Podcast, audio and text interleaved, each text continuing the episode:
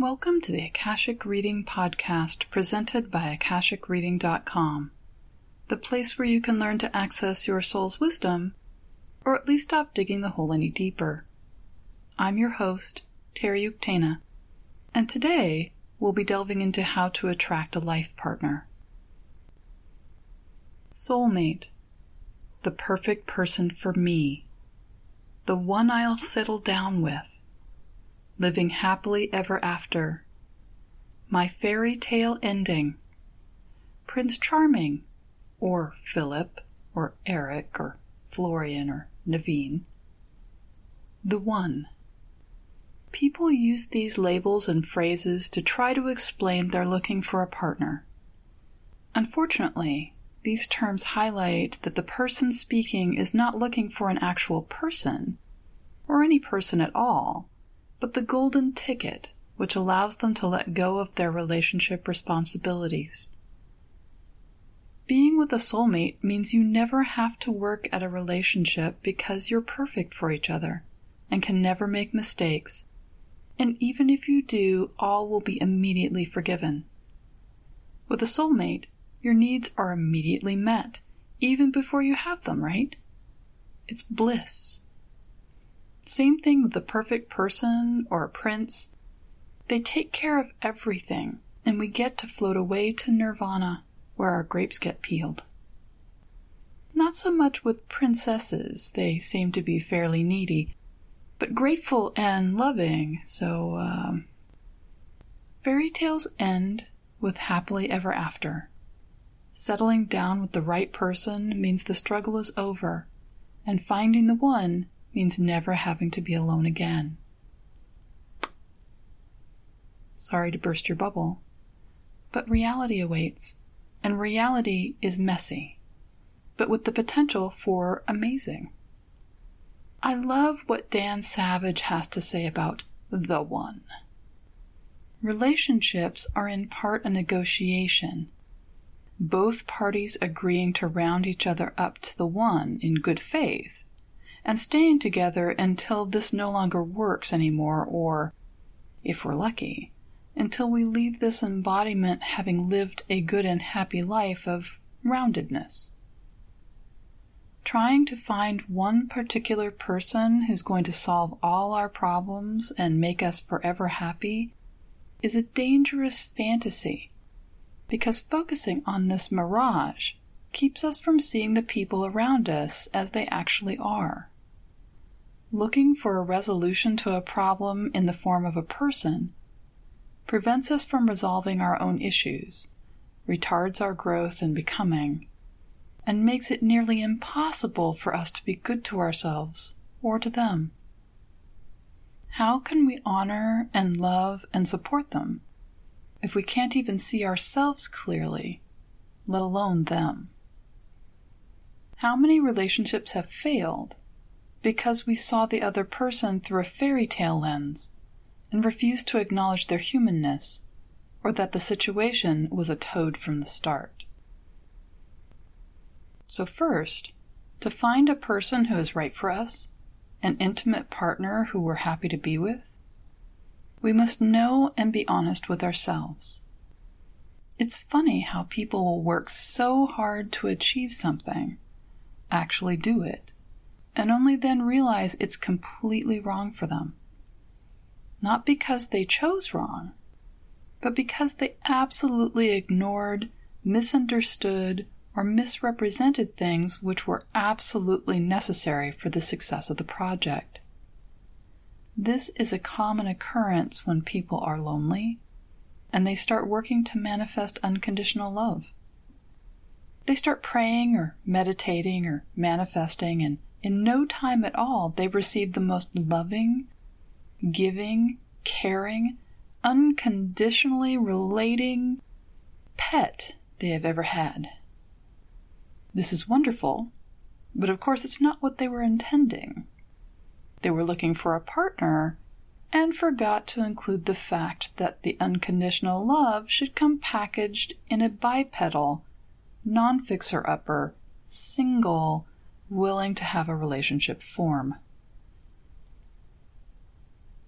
This is what I mean when I talk with people about non negotiables.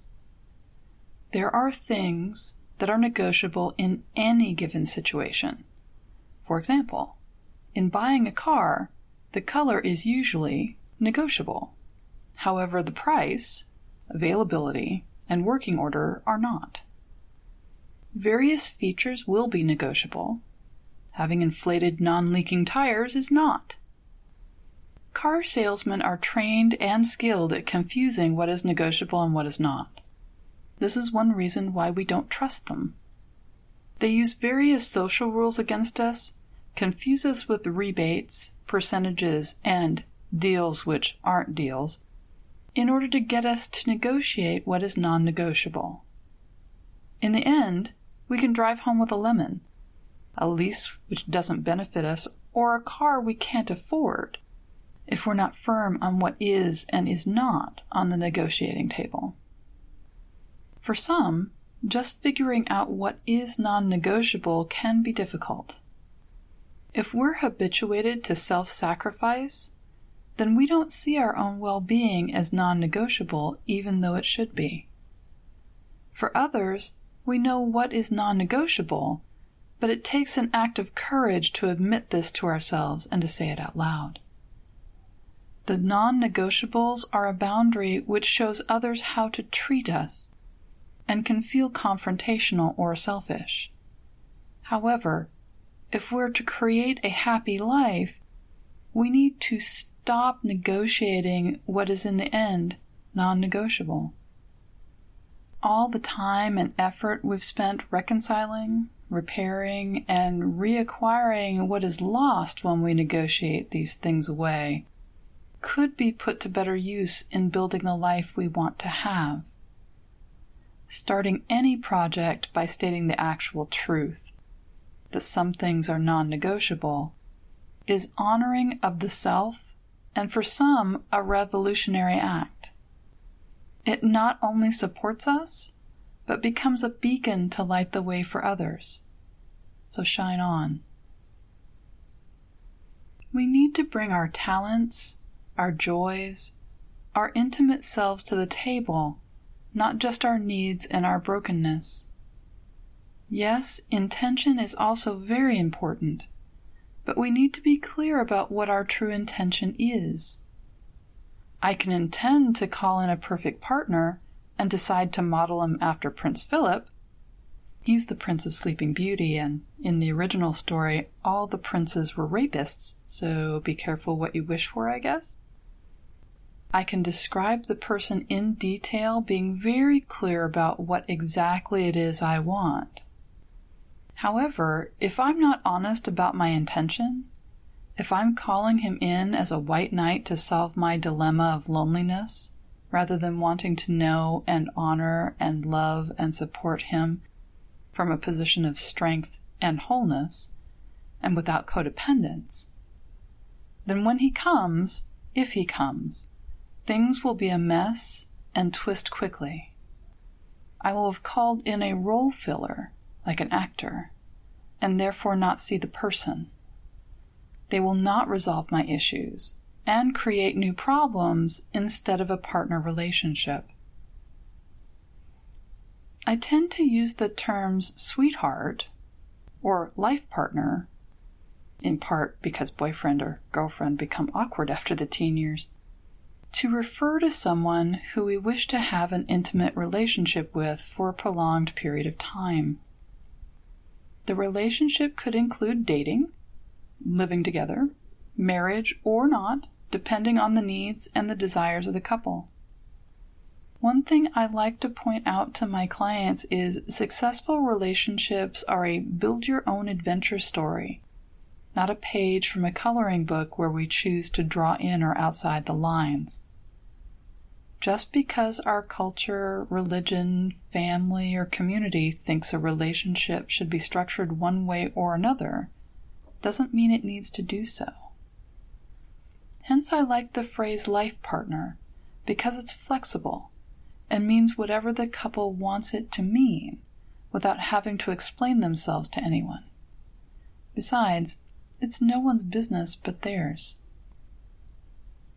So, how does one call in a life partner? Whether you go seeking them or send out the call to have them find you, I recommend to my clients they look to the symbols of Shakti and Shiva. As archetypes, they have multiple layers of meaning from the Akashic to the sexual. Shiva, in Hinduism, is said to have dreamed the universe into being. Shakti is his wife, the reason why he dreams. They are the perfectly balanced pair, with Shiva dancing to the music of the spheres, and Shakti being the active silence in which the notes fall. Shakti is the force which activates all his potential. Without her, he falls into silence and stillness. Shakti is the potent potential which contains everything, the place from whence the universe flows. She is the Mona Lisa smiling from her empowered place of centeredness as Shiva whirls around her, keeping centered as he whirls in a circle without end. To call in a partner, one has to be one. Love for self generates the capacity to love another. Think of it as one of those silly trust exercises. You grip hands with another person, then both of you plant your feet and lean back. You can lean all the way back, extending your arms to the fullest, and be completely secure as long as you're holding yourself firm and gripping them, and they are doing the same for you. It's not about holding them at the expense of yourself, because if you do, the grip means nothing, and their weight yanks you over on top of them. If you let go, then you both fall back and land on your bum if you're lucky. You need to be fully who you are, leaning back as well as holding on tight. In essence, you need to be truly, fully, honestly who you are, so you can call in someone who is the same. Someone who is willing to share and to make you a priority in their life. You don't want to be their sole priority because this means they aren't taking care of themselves. Therefore, you'll have to eventually or you'll refuse, and the relationship fails. Being Shiva and Shakti means being who you are as a soul, walking your path in this world and calling in a partner who likes this about you, which also means they will be on their path and will want you to like this aspect of them. Your two paths need not be the same. In fact, this would be boring and is prone to difficulties because, as humans, we tend to compare, contrast, and lovingly make suggestions for improvement. Being Shakti to his Shiva, or Shiva to her Shakti, means being equal, being empowered, being more than the sum of your parts, and being the balance one for the other. It means having open communications and boundaries so when things aren't quite right, they can be discussed without fear and corrected or at least negotiated. It means sharing and caring, not giving things away or passive aggressively doing so to manipulate things your way.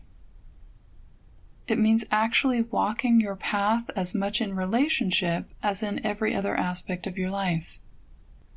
It means seeing the sacred in them as much as yourself, without losing sight of their humanity. It means seeing them and yourself with humor and groundedness and forgiveness and the willingness to try. If you're currently looking for a life partner or are in a relationship which is not quite what you want it to be, try this exercise. Find a quiet space or go to your sacred space. Sit and turn your attention inward to your core, to the golden liquid space at your center, where you're connected with Spirit, with the universe and everything in it. Let yourself be filled with peace and contentment, knowing everything is perfect just as it is.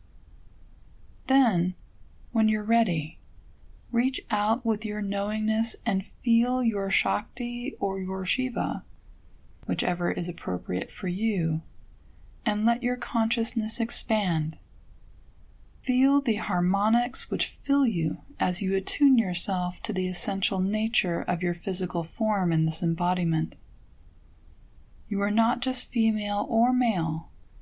You are the vibration, the energy, the resounding yes of Shiva, of Shakti. Your soul dances to the beating of your own heart, to the emanation of your soul in this incarnation. Feel the peaceful ecstasy of being fully and truly who and what you are. Then return to your center, feeling refreshed and renewed. When you're ready, wiggle your fingers and your toes to bring yourself back into the room and your body. Now, when you think about a life partner, don't you want your match to be the equal of that? Well, then, Call them. Access your Shiva, your Shakti, and call them to the dance.